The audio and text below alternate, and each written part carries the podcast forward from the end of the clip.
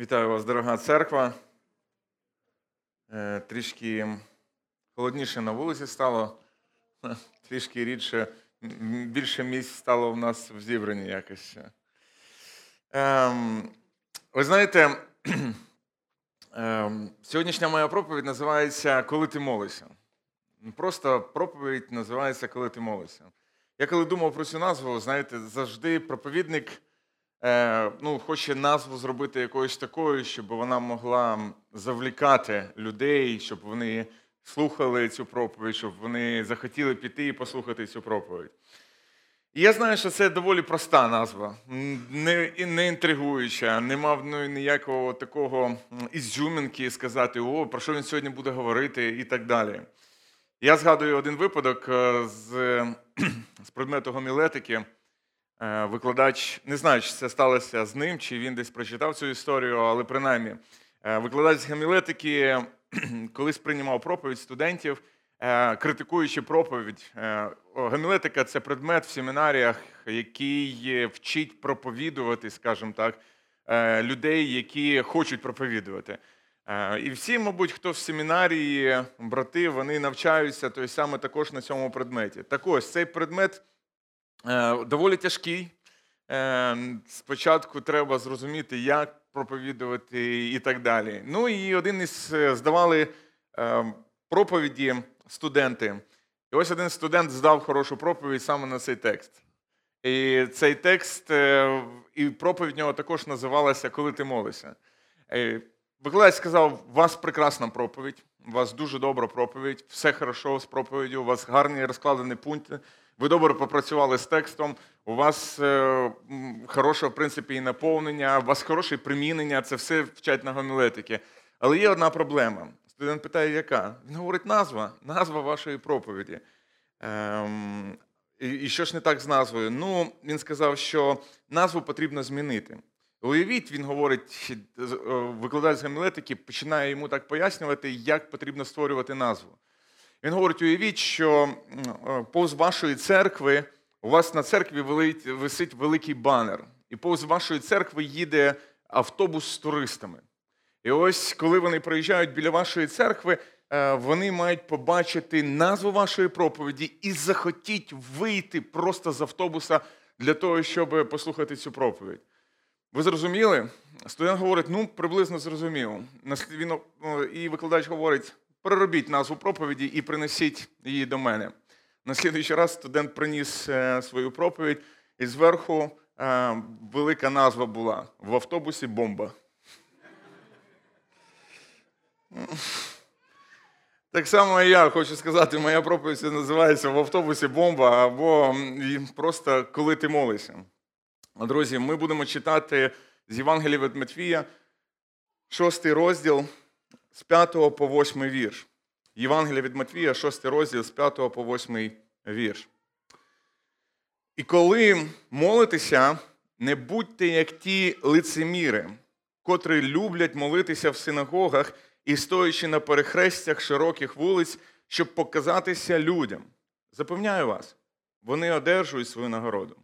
Ти ж, коли молишся, війди до своєї кімнати і, замкнувши свої двері, помолись до свого Отця в тайні. І твій отець, який бачить і таємне, віддасть тобі явно. Молячись, не говоріть багато, як ті язичники, бо думають, що завдяки своїй багатомовності будуть вислухані.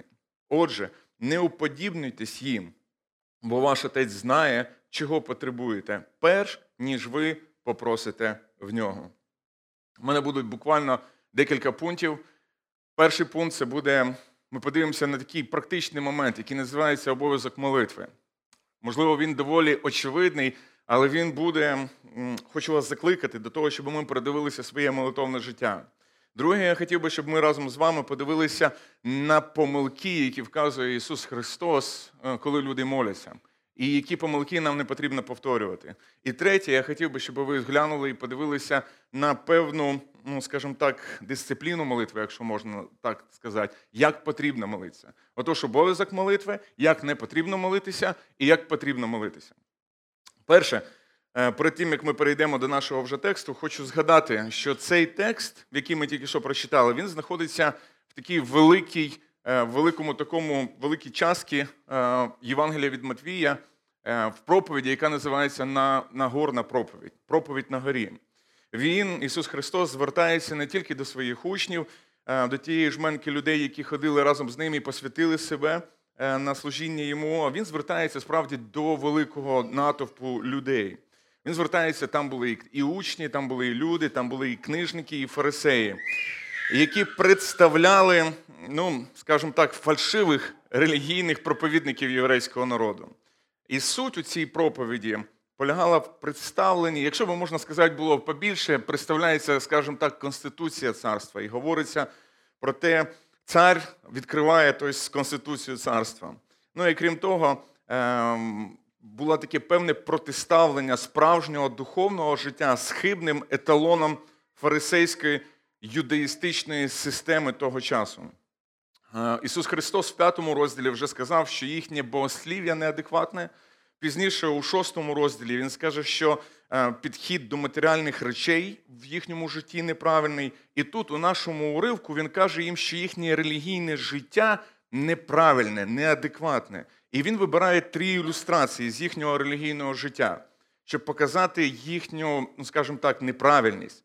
Це милосердя, давання, молитва та піст які є певною релігійною діяльністю.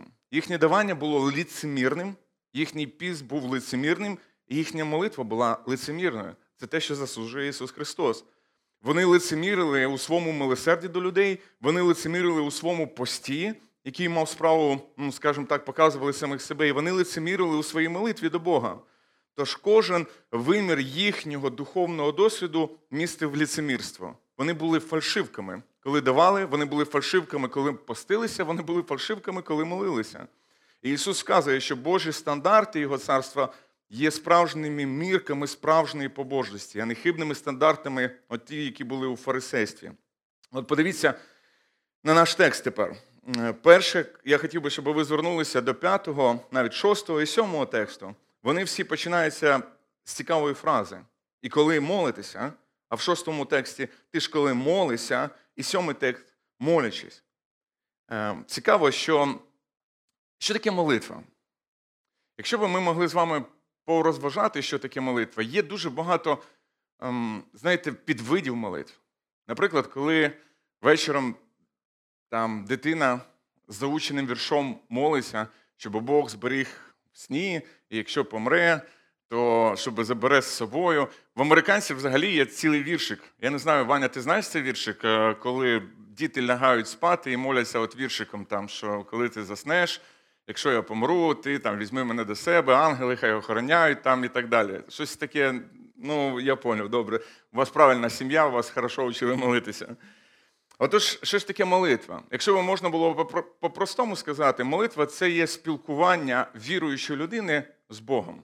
Для мене це спілкування віруючої людини з Богом. Скажу відверто, ще не тільки для мене, але й для такого доброго реформатського пастора, як Річард Прат, він також визначає саме так молитву. Отож, спілкування віруючої людини з Богом. Є три складові, якщо можна так сказати. Перше це Бог, друге це віруючий, який произносить молитву, і третє це оцей елемент спілкування. Можливо, це доволі очевидний момент, який лежить вже на поверхності, але сам його хочу зазначити, оскільки Христос навчає своїх учнів абетки християнина, він зазна- він зазначає, що молитва є абсолютним нашим обов'язком християнина, а не просто випадковостю у житті християнина. Він не хоче, щоб молитва це була остання інстанція, червона кнопка, до якої звертається християнин, коли він в випробовуваннях певних, чи він щось переживає, якісь тяжкі моменти. Так, молитва має бути з задоволенням. Ми маємо молитися не тому, що мусимо, а тому, що хочемо, тому що ми хочемо спілкуватися з нашим Богом. Так само, як ви, хтось сказав, один із пасторів сказав таку цікаву фразу. Він сказав: так само, як ви не знайдете живу людину, не дихаючу, так само ви не зможете знайти здорового, живого християнина, який не молиться. Я не вірю у християнство без молитви. Біблія також не знає таких християн, які не моляться. Усе це чудово та правильно, але це не відміняє того факту, що молитва залишається нашим обов'язком. І далі те, що я хотів би вам сказати, я знаю, що так само розумію, що молитва це не е, це не просто, знаєте, це певна війна, це певний, певні, певні переживання, які ви переживаєте. Інколи тяжко ставати на молитву. Я це знаю, розумію, тому що вам потрібно виділити певний час для того, щоб ви могли просто помолитися. Більше того, скажу, що сьогоднішній світ він так зроблений, що молитва стала, знаєте, таким непотрібним, добрим, хорошим, непотрібним ритуалом для християнина і взагалі для людини. Ми живемо в віці, де все йде дуже-дуже швидко. І нам потрібні результати, дуже швидкі результати. Я хочу робити щось і бачити відразу цей результат, який я роблю. А молитва це та річ, коли вам потрібно виділити певний час для того, щоб помолитися, і цей результат не відразу є. Цей результат не відразу є. І коли ви стаєте на молитву, знаю, що все навколо говорить про те, щоб ти виділив мінімум часу для молитви. Але повірте, що в християнському житті це добрий, добрий лакмусовий папірець, який показує наше християнство. Не просто скільки ти молишся, як ти молишся, не просто ще деякі речі. Це всі складові оцієї молитви, про які ми з вами сьогодні поговоримо. Але послухайте те, що хочу сказати, і те, що Ісус говорить. Він не говорить, ну, якщо ти будеш молитися, то ти маєш молитися саме так. Ні, Він говорить, коли ти молишся. Це розуміння того, що кожний християнин він виділяє часу для того, щоб поспілкуватися зі своїм царем, для того, щоб поспілкуватися зі своїм Богом, для того, щоб поспілкуватися зі своїм батьком. Лютер колись сказав, що молитва це важка праця. Справжня молитва це важка праця. Це не тоді, коли я просто сказав, встав вечором і сказав, Господи, дякую за цей день, благослови цю ніч, і хай все буде добре. І на цьому я лягаю спати, на цьому кінець. Моїх малих е, молитва міняється, знаєте, там зранку вечором якось хочеться вибити з цієї колії, вони вже знайшли свою молитву. Е, і там, Господи, дякую тобі за маму, за тата, за бабушку і за всіх, хто здесь живе. Тобто, ну, я не знаю, хто ще живе, можливо, вони моляться за тараканів. Е, і за за кота, який приходить інколи до нас, і за мишей, і за голубів. Я не знаю, за кого вони ще моляться. І ти, як би там не говорив, ну вже мала, вже по-іншому трошки молиться, виділяє час для того, щоб краще сказати декілька слів з розумінням того. І коли ми їдемо в школу, в малих теж є своя мантра, знаєте, Господи, благослови, щоб Тімо молився, щоб він був послушний, він слухався вчителів е, і не робив ніякої біди. І мала молиться за Тіму, щоб теж він був послушним, щоб не робив ніякої біди. Тож, бо вони вже в різних школах. І щоб у папи на встречах, е, на встречах, е, де він буде, вони не знають моєї діяльності такої, вони не можуть сказати, що я сьогодні фотографую, чи я сьогодні зустрічаюся з людьми, чи ще щось. Але молиться, щоб все було добре.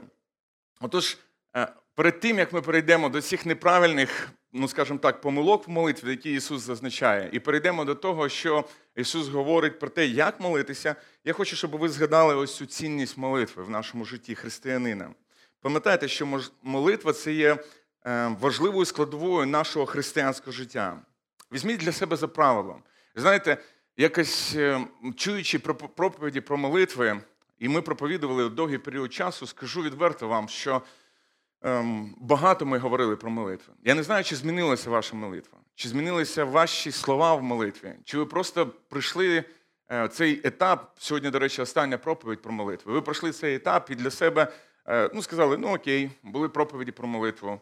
Про які проповіді? Ну, проповідували про Павла, молитви Павла, проповідували також там декілька проповідей було на молитву «Отче наш декілька там одна проповідь взагалі була на два слова, тобто отче наш. Тобто, так що е, дехто тобто, для себе, чи ви змін, чи змінилися ваші проповіді? Чи ви для себе можете сказати, що ви розумієте цінність молитви і ви перепосвятили себе? Візьміть за правило нічого не робити без молитви. Якщо б ви винесете хоча б принаймні один урок е, зі всіх серій проповідей, Візьміть для себе за правило нічого не робити без молитви. Лідери служінь ніколи не займайтеся жодною діяльністю у служінні без молитви, не молившись. Моліться перед тим, як ви благовістите. Моліться, говоріть Богу за людину, яку ви хочете розказати про Бога, поговоріть спочатку з Богом про цю людину. Ісус розумів, що його справжні послідовники обов'язково будуть молитися. Якщо ви хочете зрозуміти своє християнство, погляньте на свій тихий час з Богом. Якщо ви хочете зрозуміти, чи вам цікаво знаходитесь з самим Богом, з Творцем, подивіться, скільки часу ви виділяєте, який цей час для вас. І чи цінний цей час ви е, настраюєте свій день саме таким чином, щоб у вас був цей час спілкуватися з Богом. Один автор книги написав цікаву ситуацію. А він написав, що уявіть, якщо би ви е, прийшли до лікаря, прийшли до лікаря, у якого ви хотіли би поправити своє молитовне життя. Прийшли і сказали, лікар запитав, що у вас? Ви б сказали, я хочу якось змінити своє молитовне життя. І лікар запитав би у вас: добре, розкажіть про себе, хто ви? Ви розповіли про себе. Потім розкажіть про те, що зробив для вас Бог. І ви би сказали, о, мій Бог, він неймовірно багато зробив для мене. Він зробив мене сином. Я маю величезний доступ е, в святой святих е, до Отця. Я готовий я можу заходити в будь-який момент. Я можу звертатися до нього на будь-якому місці. Я можу молитися до нього на будь-якому місці. Більше того, один раз в тиждень я приходжу на зібрання для того, щоб молитися там разом з церквою, з іншими дітьми, з сім'єю. Е, більше того, тобто я можу робити дуже багато всього. І далі він запитав би, скажіть про ваше молитовне життя. І ви б сказали, ну, коли ви залишаєтеся наодинці з Богом, про який ви говорите, що стільки багато вам зробив, ви б сказали би, ну, лікарю, знаєте, можливо, у мене є певні труднощі. Я не можу навіть простояти декілька хвилин на молитві. Для мене тяжко це. Я не знаю, що говорити. Я не впевнений взагалі, чи потрібно це говорити. Я не впевнений в тому, чи чують мене хтось ось там, коли я стою в своїй тихій, стою, стою в своїй кімнаті. Лікар би, мабуть, сказав би для вас: у вас розстройство вашого молитовного життя. Вам потрібно зрозуміти, ви розумієте на практиці, хто є Бог. Ви розумієте теорії, хто є Бог. А на практиці у вас тяжко вдається з ним поспілкуватися. Коли ми звертаємося до нашого тексту, подивіться, що говорить Христос. Ісус звертає увагу на дві помилки. Першу з них ви можете побачити у п'ятому вірші. Якщо ваші Біблії відкриті, я хотів би, щоб ми разом з вами прочитали цей вірш. П'ятий вірш. Отож Ісус говорить: і коли молитеся, не будьте як ті лицеміри, котрі люблять молитися в синагогах і стоячи на перехрестях широких вулиць, щоб показати людям, запевняю вас, вони одержують свою нагороду. Зрозуміло, що проблема не в публічній молитві, тому що Ісус сам молиться публічно. В Біблії ми можемо знайти дуже багато молитов, які звучать публічно. Але в чому ж була проблема? Багато людей в цьому тексті знаходять собі виправдання і не моляться на людях, на зібраннях чи в кафе, говорячи про те, що я не хочу, щоб люди дивилися, як я молюся. В зібранні дуже часто люди говорять, я не хочу молитися, тому що я не вмію так гарно молитися, як інші люди, які моляться ось тут, стоять на цьому місці. Друзі, хочу вам сказати, що якщо ви ждете того моменту, коли ви почнете гарно молитися, як інші люди, на кого ви рівняєтесь, і з ким ви хочете поспілкуватися. Можливо, ви своєю молитвою хочете вразити інших людей, яка вона полірована, яка вона гарна. Подивіться, що Ісус говорить. Коли молитесь, не будьте як ті лицеміри, котрі люблять молитися, подивіться, в яких місцях, в синагогах і стоячи на перехрестях широких вулиць, щоб показатися людям. І запевняю вас, вони одержують свою нагороду. Отож, декілька місць, які зазначає Ісус. Він говорить про те, що ці люди люблять молитися в синагогах. Більше того, ці люди вони люблять молитися на перехрестях, і ці люди моли, люблять молитися в всіх місцях з одною метою, щоб їх побачили люди і похвалили. Синагога була місцем, де люди мали молитися, в принципі. Більше того, вчителі закону, фарисеї, вчителів закону і фарисеїв, про яких засуджує ось тут Ісус Христос, молилися, просили молитися саме от на цих перехрестях, коли вони йшли кудись, коли вони, коли їх заставали час молитися. І ще одне дуже особливий момент, який я хотів сказати, це був відведений час для обов'язкових молитов. Якщо ви були на базарі чи на дорозі, і цей час молитви заставав вас, ви мали молитися, де б ви не були. О 3, 9, в 12 годині ви мали молитися. Але проблема була в іншому. Проблема не просто була в публічній молитві, проблема була в лицемірстві. А суть цього лицемірства в тому, що люди любили стояти ось цих на перехрестях вулиць, синагог і голосно молитися, щоб їх могли побачити інші. Проблема не в тому, що їх бачать і чують інші, а в тому, що їм це подобалося, як на них дивляться, як на них звертають увагу. Отож, першу помилку, яку засуджує Ісус Христос, Він засуджує молитву як акторську гру. Молитва як акторська гра. Можливо, ви знаєте, що слово лицемір виникло в контексті театру, щоб описати те, що актор робить на сцені. І це саме та проблема, яку критикує Ісус. Люди грають роль, коли моляться. Уявіть собі, не знаю, чи ви грали цю роль, але якщо ви передивитесь, мабуть, себе свої випадки, коли ви молилися, можливо, ви теж згадаєте ось ці моменти, коли ви хотіли помолитися, і ви молилися і думали не тільки про Бога, а такою значною мірою ви думали про те, як ви вразите інших людей. Або по-іншому, як інші люди подумають про вас. Вони наче розмовляли з Богом, ось ці люди, які ставали молитися там. Але насправді вони в молитві були зосереджені на собі. Іншими словами, молитва як акторська гра. Вони, молячись, ніби прагнули принести славу Богу, але таємно весь час намагалися принести славу собі. Вони молилися, щоб їх побачили. Зверніть увагу на приголомшливий висновок, який Ісус пропонує про них у кінці вірша, в п'ятому вірші. Говориться про те, що вони вже одержують свою нагороду. В 23 розділі цього самого Євангелія Ісус е, говорить семикратне горе на фарисеїв. І одне із них, послухайте уважно, що говорить Ісус: горе вам, книжники та фарисеї, і далі говориться лицеміри, тому що ви поїдаєте хати втовиць, і далі, і про людське око довго молитеся. За це отримуєте дуже тяжкий осуд. Ось тут, подивіться, фарисеї отримують свою нагороду від людей, які дивляться на них. А далі Ісус говорить про те, що ці люди отримують неймовірно великий осуд.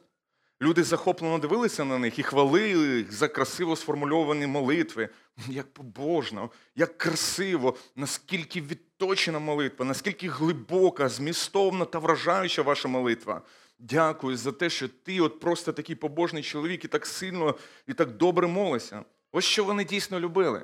І проблема була не в тому, ось цій глибокій молитві, хочу ще раз зазначити. Проблема була не в тому, що вони використовували от певні фрази. Проблема була в тому, що вони любили, яким давали фідбек про їхню молитву. Цікаво, чи може бути з однією причин того, що наші публічні молитви залишаються без відповіді, є те, що коли ми молимося, нас набагато більше цікавить те, що думають люди про нас, ніж про славу Божу, про навернення, про продовження Божого царства і так далі. Деяких людей сьогодні можна запитати, чому ти молишся, і вони скажуть, чому ти не молишся? Вони скажуть, я не вмію молитися так гарно, так добре, як як інші люди моляться. Е, друзі, якщо ви хочете рівняєте стільки на людей і хочете те, щоб ваша молитва вона була настільки, скажімо так, побожною, щоб інші люди дивилися на вас і говорили про те, що от дійсно це така молитва дуже віруючої людини. Або ви боїтеся в, зібранні помолитися молитвою, тому що що скажуть про мене інші люди, і що моя мова буде якась така не дуже добра, не дуже відладжена, мої фрази будуть путатися. Я я там декілька разів скажу Господь, і, і щось в мене буде не так з молитвою. Якщо ви звертаєтесь тільки на людей і не молитеся в зібранні через людей, друзі, можливо, вам треба перемістити ваш акцент саме на Бога і подумати, коли ви стоїте зосередитись саме на ньому, для того, щоб помолитися і прославити Його, для того, щоб возвеличити Його. Християнське лицемірство це різниця між тим, що ми показуємо, і тим, ким ми є насправді. Це різниця між публічною особистістю, яким мене бачать люди, і моїм характером. Я точно впевнений, що Ісус ненавидить, Він не любить християнський театр, Він не любить християнське шоу. Якщо би можна було по-сучасному сказати, у Ісуса нульовий рівень толерантності до лицемірів. Тому що, коли ви подивитесь е, на цей розділ в Матвія, ви побачите, що Ісус неймовірно сильно засуджує лицемірів. Він произносить на них горе, він дуже жорстко, його мова доволі жорстка. Але якщо в нього нульовий рівень до лицемірів, то скажу вам далі, що у нього неймовірно велика благодать до грішників, які хочуть змінюватися, які хочуть йти до нього. Тому, коли ви стоїте на молитві, в першу чергу подумайте про своє серце перед Богом. Намагайтеся зосередитись саме на ньому. Ви можете запідозрити у себе хворобу лицемірства тоді, коли ви молитесь при людях, а наодинці ваше молитовне життя дорівнює майже нулю. Друзі, це лицемірство. Чому вас, ось той Бог, якого ви хвалите при людях, він настільки ну, скажімо так, не впечатляє, коли ви стоїте наодинці з ним, коли ви молитесь на один на один. Коли ви навмисне молитесь так, щоб отримати схвалення від людей, які стоять навколо вас у молитві, або ви молитесь про те, що от люди, мабуть, подумали про мою молитву дуже добре. Друзі, це лицемірство. І подумайте, чи ви хочете заходити в той розряд, там, де Ісус говорить про те, що горе книжникам і фарисеям, які моляться лицемірно, які моляться за людське око. Коли справа торкається наших відносин з Богом, це спершу має бути приватне, а потім має ставати публічно. Лицемірство це взагалі, коли ми подивимося на на Біблію і подивимося на те, як Ісус засуджує лицемірство, ви побачите про те, що те, що вже було сказано, що цей християнський театр Ісус просто ненавидить. Для нього краще людина, яка, ну скажу так, недобре говорити краще. Я думаю, що Ісус, Ісус дуже добре відносився до людей, які визнавали свою проблему, до людей, які не хотіли грати в театр, які не просто покривали свою, які які не хотіли грати в театр. Він відносився до них дуже дуже добре. Він прощав їх, він йшов їм на зустріч, він з ними вечеряв, він заходив до них додому, він був з ними. Його називали другом цих людей. Яких яких людей? Другом митерів і грішників. Але подивіться, ніколи Ісус себе не не асоціював з людьми, які прикривали свою гниль якимсь християнським театром просто своєю християнською атрибутикою посипали посипали пудрою ось цього і сказали про те, що слухайте, от я я такий побожний, я такий добрий. Ісус постійно, можна сказати так, воював з лицемірством, з лицемірством фарисеїв, з лицемірством цієї юдаїстичної системи. Невже ми думаємо про те, що от тут в християнстві Ісус буде миритися з нашим лицемірством? Колись я знаю, що готуючи цю проповідь, скажу вам відверто, я думав про себе. І знаєте, я постійно засуджував себе у цьому лицемірстві також. Тому що десь я... ми ходимо серед людей. Якщо ви вас запитати, як ви навчилися молитися, мабуть, ви скажете, що ви не проходили клас молитви. Ви не сиділи е, в класі і вас говорили, отож, коли ви будете молитися, потрібно починати от з цього слова, потім потрібно переходити до цього слова. Ви почали просто молитися. Як ви почали молитися? Ви почали слухати молитви інших. І я думаю, що це нормальна практика, коли ви чуєте молитви інших, і ви починаєте молитися подібним чином. Тому можна побачити, що є молитви, які схожі одна на одну, можливо, десь. Коли ми молимося, нам важливо піклуватися про своє серце перед Богом більше, ніж про людей, які навколо нас. І ще раз, друзі, хочу вам зазначити: якщо ваше приватне молитовне життя дорівнює нулю, але ви молитеся тільки на людях, в командах, перед їжею, не знаю, на служіннях десь, вам потрібно піклуватися і передивитися своє християнство. Воно в небезпечному стані. Відверто вам скажу. Тому що ви граєте на поверхні. У вас немає ось цих глибинних відносин з Богом. Отож, перше, що Ісус засудив помилку, Він сказав, що не молитися, як молилися лицеміри, ось ці фарисеї, не чекати, щоб люди, які стояли навколо вас, вони хвалили б вас за цю молитву. Він не засуджує публічні молитви, ще раз говорю. Тому що Ісус сам молився публічно. Більше того, в Біблії багато описано публічних молитв. Але він засуджує те, коли люди моляться заради людей. Люди хочуть вразити інших своєю молитвою. І друге, подивіться, наш сьомий вірш. Молячись, не говоріть багато, як ті язичники, бо думають, що завдяки своїй багатомовності будуть вислухані. Ще раз назвав для себе як молитва без серця. Можливо, трохи адаптував його молитва без серця, коли на наших устах ім'я святого Бога, а в серці нічого, пусто, абсолютно нічого нема. Зверніть увагу на цю поширену помилку, що стосується молитви. Перша проблема це молитва як акторська гра, тобто молитва для нашої слави. А друга проблема це молитва як у язичників, тобто молитва, яка намагається використати багато повторень, щоб переконати Бога дати те, що хоче людина.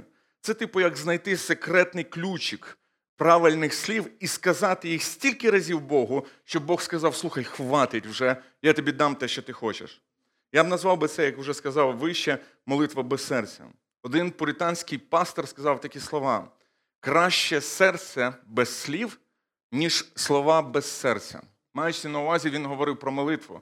І він говорив, що є дві проблеми, коли людина не молиться, і є, говорить, набагато більша проблема, коли людина молиться, але серце стоїть далеко, серце не молиться.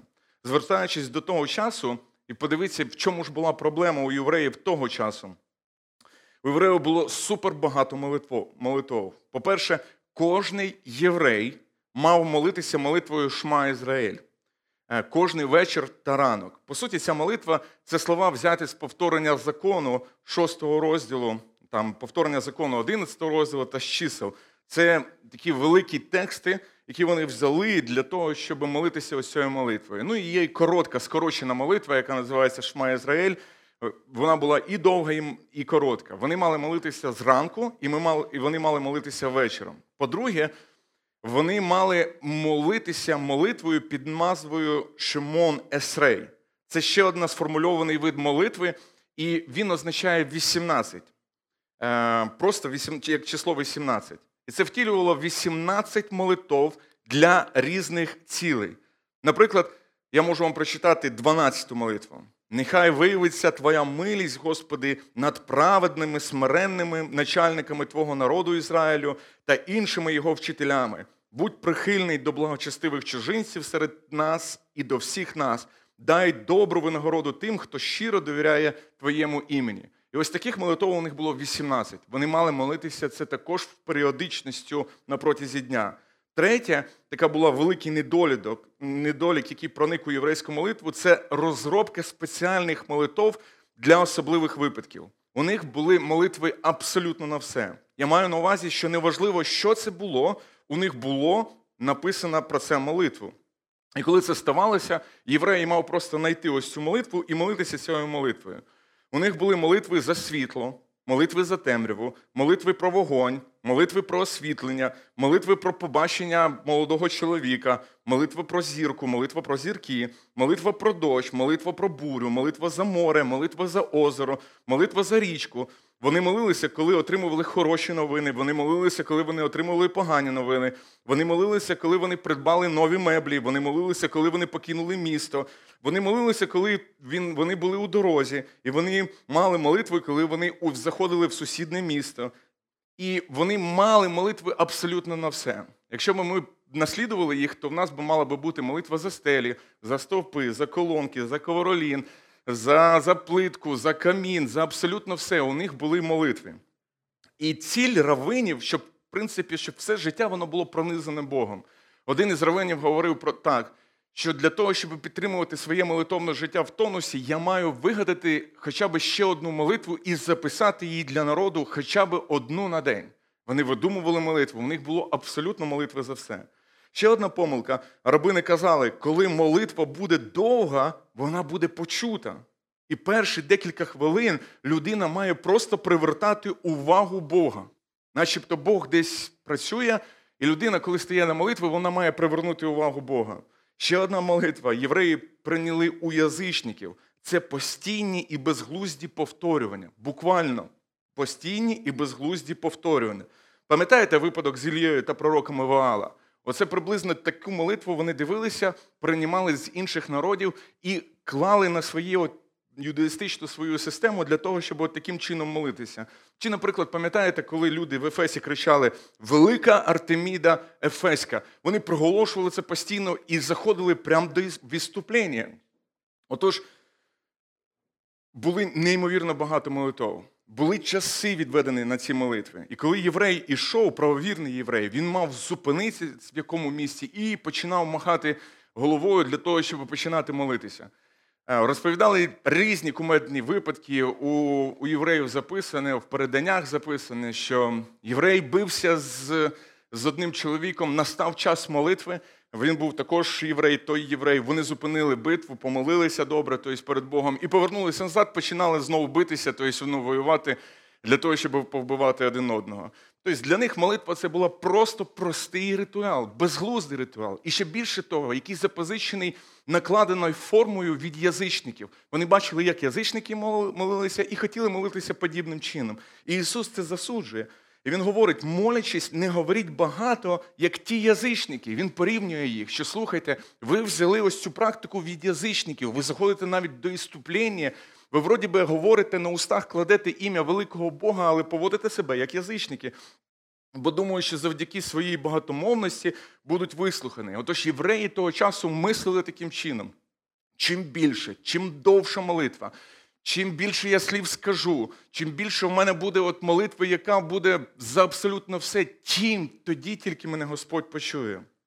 Отож, у нас може бути подібна помилка, коли я думаю, що можу знайти якийсь ключик для того, щоб переконати Бога, якусь неймовірно важливу фразу, щоб привернути увагу Бога і переконати, не мов би я знаходжу якийсь секрет, як Гендальф біля воріт Морії шукав слово для того, щоб відкрилися ворота, так і ми думаємо про те, що ми знайдемо якісь правильні слова для того, щоб ми можемо вразити Бога. Нічого проти немає довгих і глибоких молитов, або молитов, які повторюються, тому що сам Ісус в Гефсиманії повторював свою молитву. Тричі він молився саме тою молитвою, подібною молитвою. Але якщо ви приходите до Бога, щоб виконати ритуал, ви нічого доброго не робите. Якщо ви думаєте про те, що Бог буде вражений із-за того, що ви сказали слова без серця, згадайте ось цю помилку, на яку вказує Христос. Вам не потрібно цього робити. Краще ви будете знати, що ви, у вас безмолитовне життя, ніж ви будете думати про те, що я от помолився, сказавши декілька фраз, і на цьому все. Думаючи про те, що від цього Бог радується і скаже: слухай, як добре, От ти сказав пару слів, навіть не думаючи, що ти сказав, і це так хорошо, що ти ось такою молитвою помолився. Скільки ж має бути молитва за протяжністю? Ісус говорить про те, що не думайте про те, що ви, молячись, не говоріть багато, як ті язичники. Я для себе от зазначив і подумав, е, як ви думаєте, наскільки довгою має бути молитва в зібранні? От коли моляться люди? Уявіть собі, якщо б людина молилася в певний період часу. Ну, я якщо б згадаю наші молитви в нашому зібранні, ну я не знаю, чи більш як за дві хвилини наші молитви не перевалюють, якщо я не помиляюся. Можливо, я помиляюся, ви скажіть мені, можливо, за дві хвилини не перевалюють. Послухайте, в Англії в 1892 році жив один проповідник Спержен. Він вчив людей Е, проповідувати. В нього була є книжка добра, лекції моїм студентам. Він написав цю книгу, він дає поради щодо проповідування. І він пише: послухайте уважно, він писав цю книгу, щоб навчити студентів, як проповідувати і що потрібно робити, в принципі, перед проповіддю російською Мы говорим о публичной молитве, исполняемой перед проповедью и после нее. А для этой молитвы длительность в ее 10 минут предпочтительний, ніж 15. В 1892 році Спержен учить коротких молитв своїх студентів. І він говорить, 10 хвилин це нормальна молитва, ніж 15. Чому? Тому що були люди, які молилися 15-20 хвилин на зібранні. Уявіть собі, це проповідь, реальна проповідь. Для нас би це ми б виводили група порядку там з репцентру, попросили б цю людину винесли би, якщо б вона молилася 15 хвилин у нас. І в іншому місці він говорить, для публічної молитви вполне достатньо 10 минут. Тому для нас, для нас, знаєте, коротка молитва це коли я скажу, Господи, дякую тобі за сьогоднішній день, за за те, що ти за цю проповідь, дякую за те, що ти вчиш мене молитися. Ну, уявіть собі, давайте помолимося короткою молитвою, хоча б декілька чоловік 10 хвилин. Ну добре, хай проповідник молиться, він вчить проповідників, хай проповідник помолиться 10 хвилин. Скаже проповідь на 40 хвилин. В нього були такі проповіді, і 10-15 хвилин він ще буде молитися після цього. Думаю, для когось буде дуже і дуже тяжко. Коли з ваших молитов забирається серце, ми знов таки, про що я хотів сказати? Ми не говоримо про довжину. Скоріше за все, це коли з молитов забране серце а залишаються тільки слова. Ви перетворюєтесь на язичників. Друзі, послухайте, якщо ви перше молитесь так для того, щоб ви молитесь тільки серед людей, а не молитесь наодинці, подивіться на перший вірш, на першу помилку, яку сказав Христос. Можливо, ваша проблема це лицемірство. І друге, він говорить: якщо ви молитесь без серця, використовуючи тільки слова, то яка би протяжністю ця молитва не була? Ви язичник. Він говорить, не моліться як язичник. Християни, які беруть приклад просто з язичників. Язичники вони думають, що вони можуть задобрити божество тим, що вони будуть виконувати якийсь ритуал. Але знаєте, сумна правда полягає в тому, що після оцих слів ідуть е, слідучі слова, коли Ісус учнів вчить молитися. І про цю тему проповідували вже декілька проповідей у нас на, на молитву Отче наш. І знаєте, що сумно стало? Сумно поля- Сумна правда полягає в тому, що хоча Ісус сказав не використовувати безглузде повторення в молитві, насправді саме таким стало декламування так званої Господньої молитви. Для багатьох людей, які читають її в церквах по неділях, Отче наш, це просто повторювані певні фрази і більше нічого. Ви знаєте, я фотографую на весіллях, е, провожу весілля. Кожне закарпатське весілля розпочинається з молитви Отче наш. І я дивлюся, як ведучі, ну, вони зазвичай моляться цією молитвою, і це ну, дійсно язичницький ритуал, і більше нічого. Там по типу «Віняємо це сина свідомо, віняємо це сина свідомо, віняємо це все, Отче наш, єси на небесах. Буквально отак і моляться. Тобто вони произносять цю молитву, люди всі смиренно замовкають, розуміючи, що їм треба напрягтися на 15 секунд, не знають, чому це робиться. Просто так заведено. Відверто вам скажу, це язичницька практика, там нічого християнського немає, навіть якщо слова християнські. Більше нічого там немає. Тому що Ісус говорить, закликає не повторювати, не повторювати, безглузде повторювання це язичницька практика. Добре.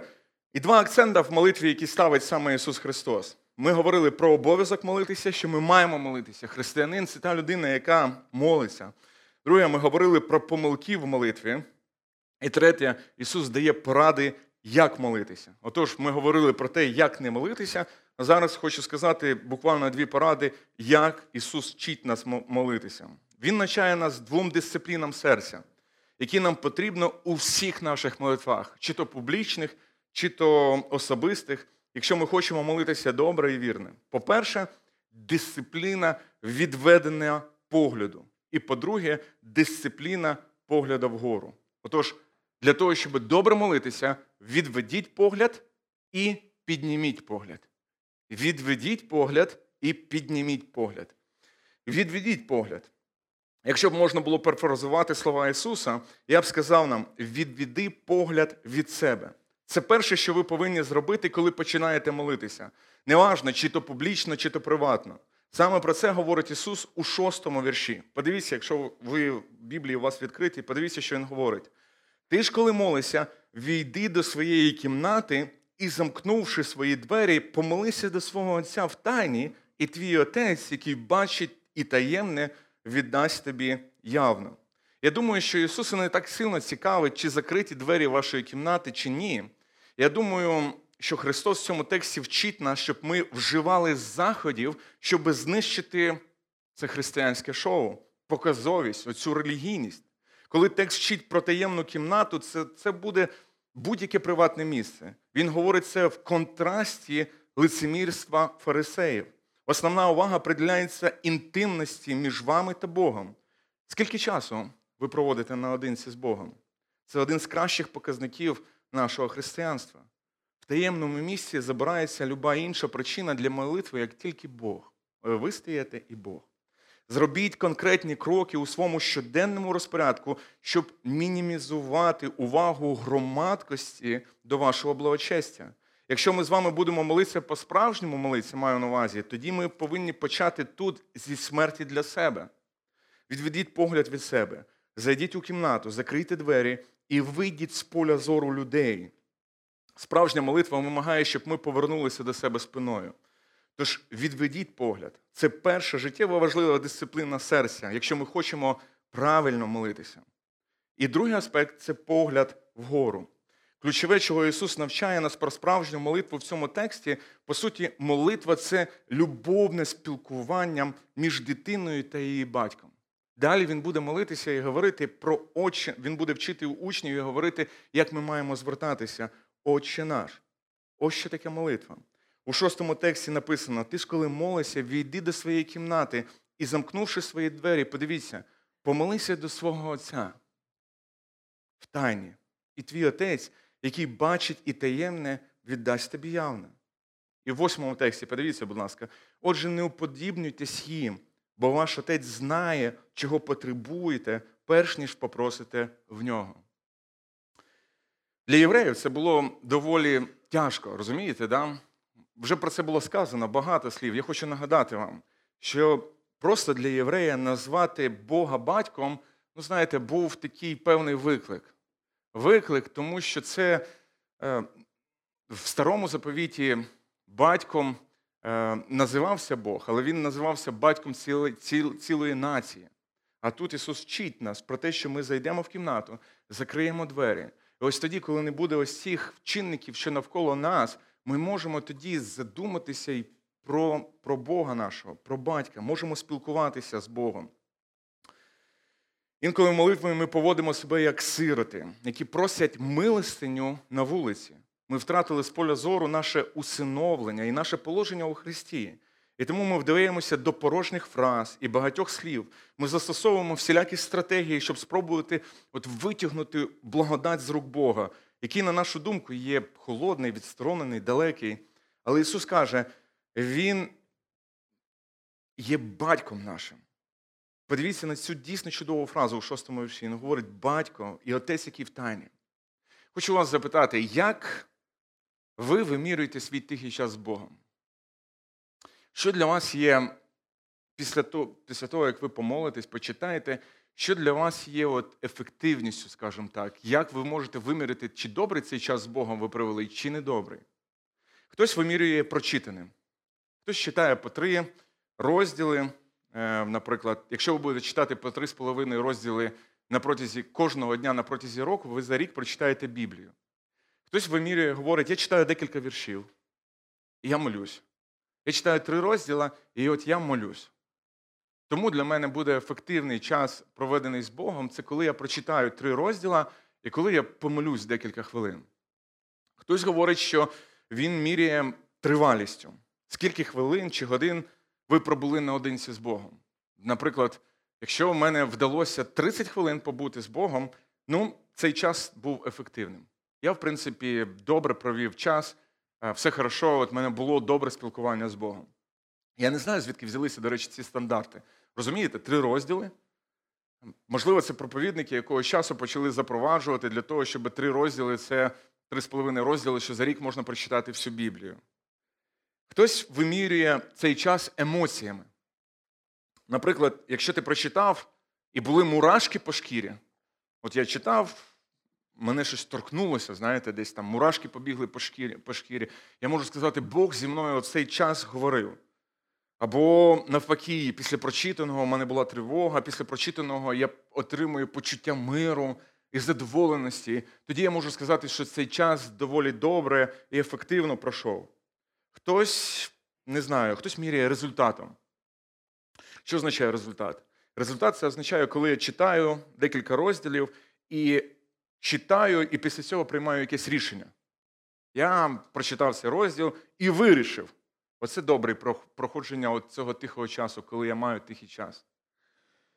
Один із пастирів Ірпінської біблійної церкви порекомендував мені ще один ось цей метод, коли ти можеш вимірювати свій тихий час. І він назвав цей метод неквапливістю. Знаєте, що таке квапливість? Коли ви торопитесь. І я інколи дивлюся, що у нас можуть бути розмови з деякими людьми от дуже квапливі, дуже торопливі, дуже коли я поспішаю. І я можу провести з людиною 5-7 хвилин, навіть спілкуючись, але ця така розмова буде от в терапях, як називають його. Тобто, бистренько поговорив, що як ти, як в тебе справи, як в тебе. І так хочеться якось залишитися трошки більше, поспілкуватися от з кимось. Такі розмови зараз будуть відбуватися у нас після зібрання нашого. Привіт, ну що ти, як ти, де ти був, що, де, як робилося? А є інші розмови. І навіть після нашого зібрання, от є інші розмови. Ті самі 5-7 хвилин. Але коли я відвожу людину в сторону, або людина відводить мене в сторону, вона садить і вона говорить, висказується. І ці сім хвилин пройшли, і начебто той самий час, але пройшло воно якось не в терапях, не спішачі розмовляли. Коли ми дивимося в Біблії, ми знайдемо доволі цікаві слова. Коли ви побачите, як Ісус відновлює взаємовідносини з людьми, наприклад, наприклад в третьому розділі ем, об'явлення Івана, Ісус е, звертається до Лаодикійської церкви яка знаходилася в певних проблемах, і він хоче відновити з нею стосунки. Подивіться, як він звертається до неї. Раджу тобі купити у мене золото, очищене у вогні, щоб збагатитися, та білий одяг, щоб одягнутися, аби не видно було сорому твоєї ноготи, та мазь, щоб помазати твої очі, аби ти бачив. І подивіться далі, що говорить Ісус. Кого я люблю, того докаряю і караю. Будь же ревнивий і покайся. І далі 20-й вірш особливий. Ось я стою під дверима. Ви всі чули цей текст. Е, Зазвичай його читають до людей там на поклик до покаяння, але Ісус тут звертається до церкви. Ось я стою під дверима і стукаю. Якщо хто почує мій голос, подивіться далі, і відчинить двері, то я війду до нього і буду вечеряти з ним. І він зі мною. Цікавий текст, який говорить про спілкування. Да? Він говорить про те, що Ісус прийде в церкву, мається на увазі відновить це спілкування. І він називає це спілкування вечерею. Коли думаю про це, я думаю про свій тихий час з Богом, з Отцем. Написано, е, Ісус говорить: зайди в кімнату, закрий двері свої, зроби так, щоб в тебе можна було б, щоб тебе нічого не відволікало, для того, щоб ти міг поспілкуватися з Отцем, який в тайні.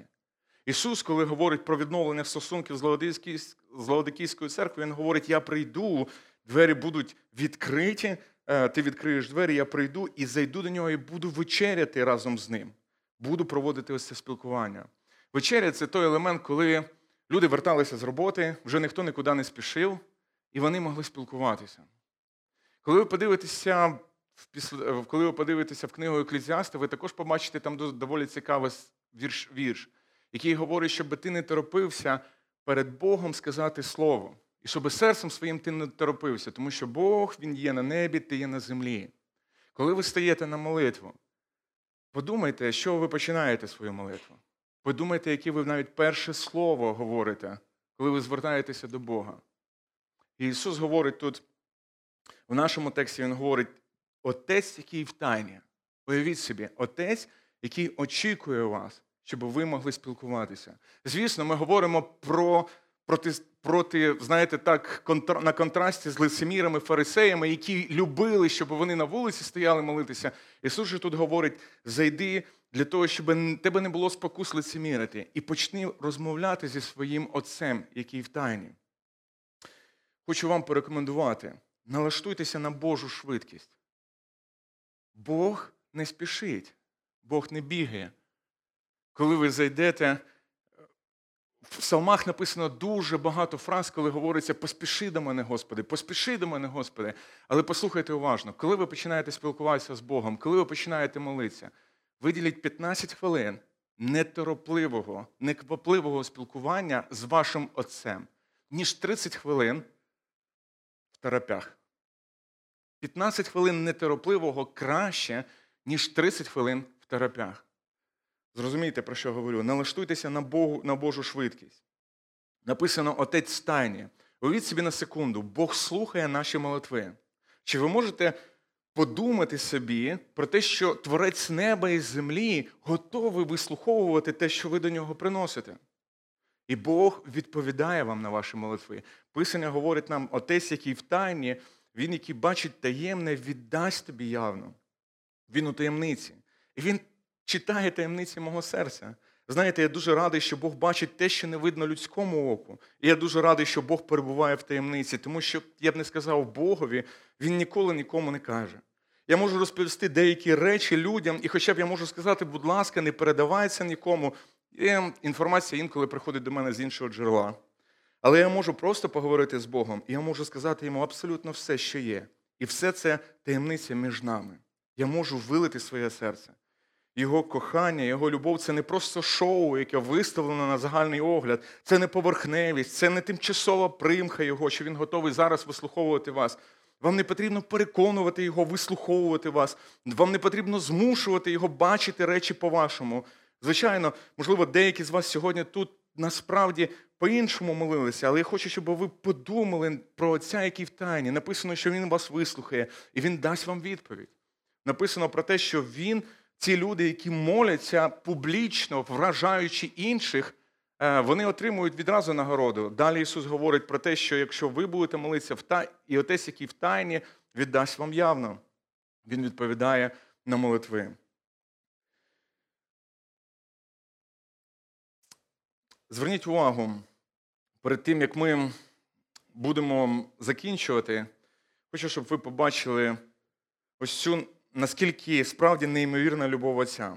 Подивіться на восьмий вірш. Бо Отець знає, чого потребуєте, перш ніж ви попросите в нього. Це не говориться про те, що молитва не потрібна, бо Отець вже і так знає.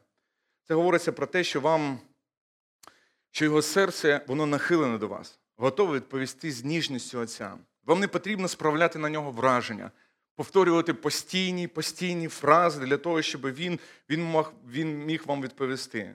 Ви можете йти до нього в дитячій простоті, відкрито, чесно, своїми словами, спотиканнями виливати своє серце. Вам не потрібно істязати себе, вдаватися до якихось ритуальних речей, бо він цим не вражається. І він любить чути, як ви біжите до нього, і просите у нього допомоги. Його серце вже відкрите для вас. Ви знаєте, хочу сказати ще декілька слів про відповідь на молитву, бо Ісус тут говорить, Він віддасть вам явно.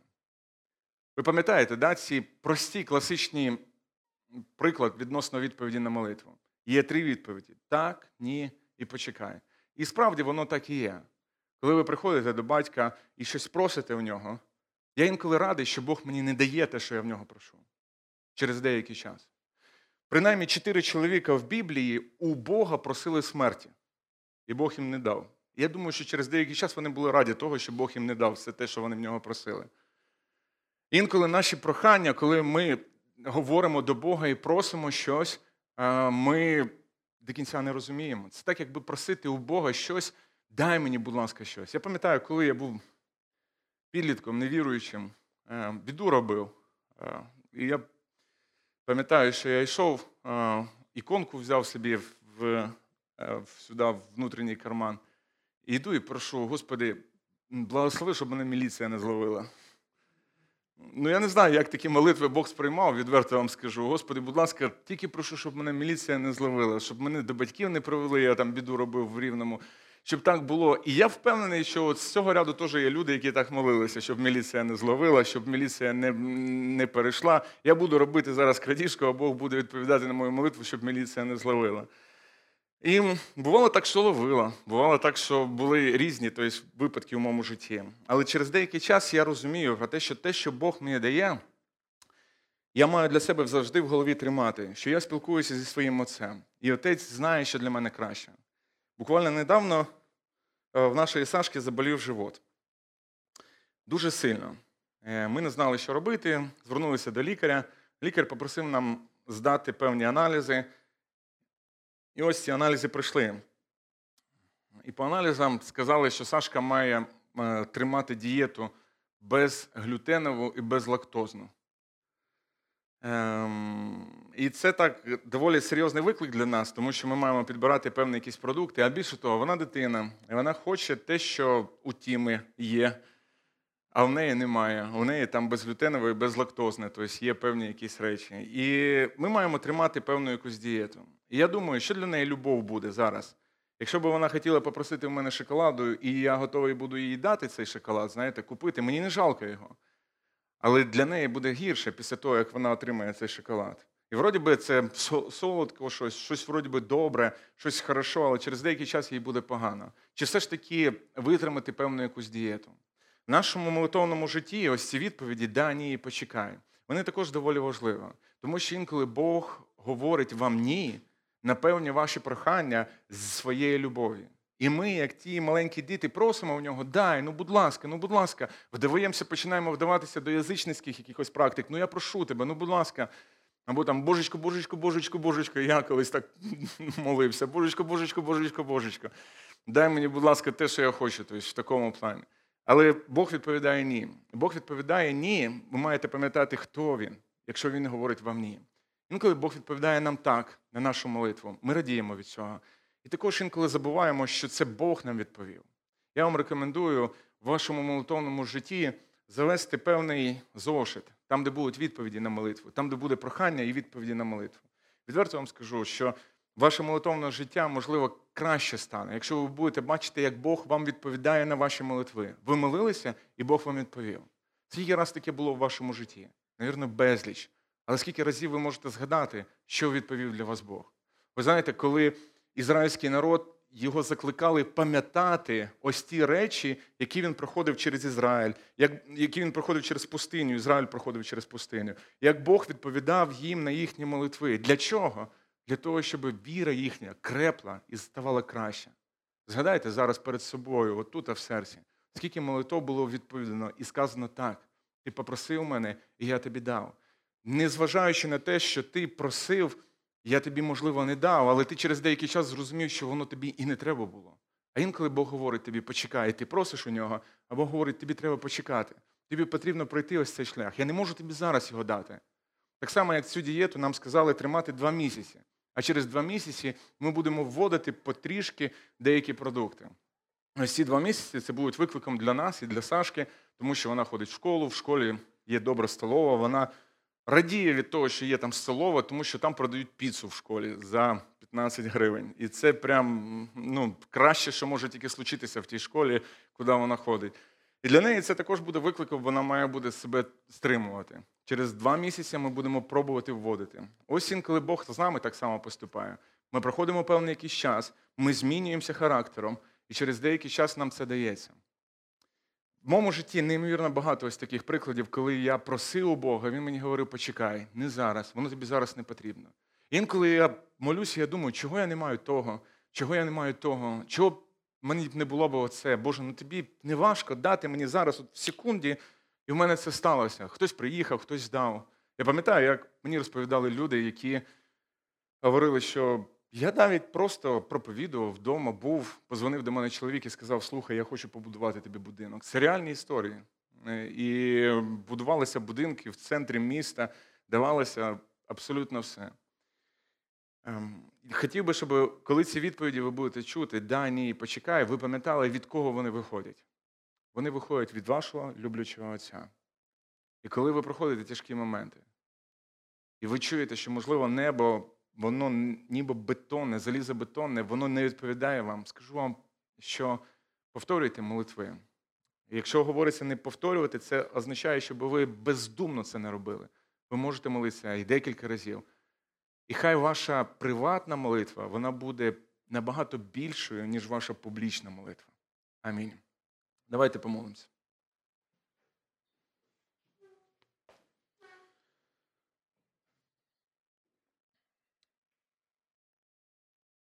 Милосердний батько, ми хочемо подякувати тобі за твоє відношення до нас. Ти відповів нам, Господи, і давши нам свого сина. Твій син є вже дарунком нашим, Господи.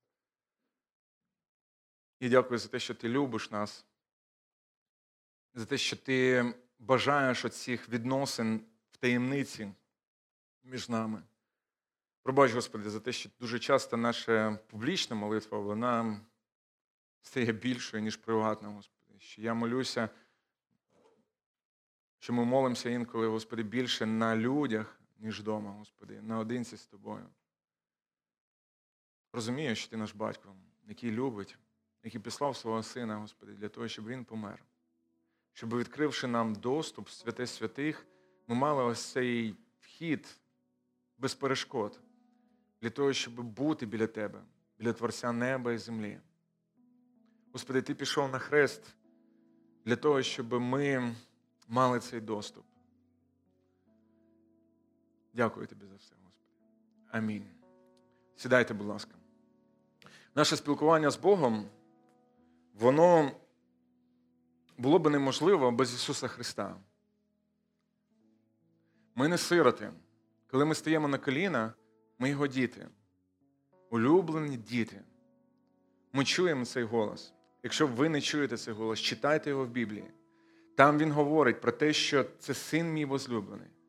Ми в Ісусі Христі маємо неймовірний доступ до нашого батька. Чому? Тому що Христос прийшов на цю землю, помер за наші гріхи, пішов на хрест, відкривши доступ до до святе святих. Ми з вами язичники, люди, які ніколи в житті не могли би мати ось такий привілей спілкуватися з Творцем неба і землі. Ми маємо з вами зараз доступ. Послухайте, ми ті сироти, які на вулицях просимо милостиню, забрані в сім'ю. вимиті, посаджені з Христом, благословенні. Чому? По нашому якомусь хотінню абсолютно ні. Ми були достойні тільки смерті і більше нічого. Але ось прийшов той, якого звати Ісус. Він помер на Христі. Він сказав: ти можеш спілкуватися з Богом. У нас є привілей. Це не просто даність, яку ми маємо виконувати, ритуал, який ми маємо робити.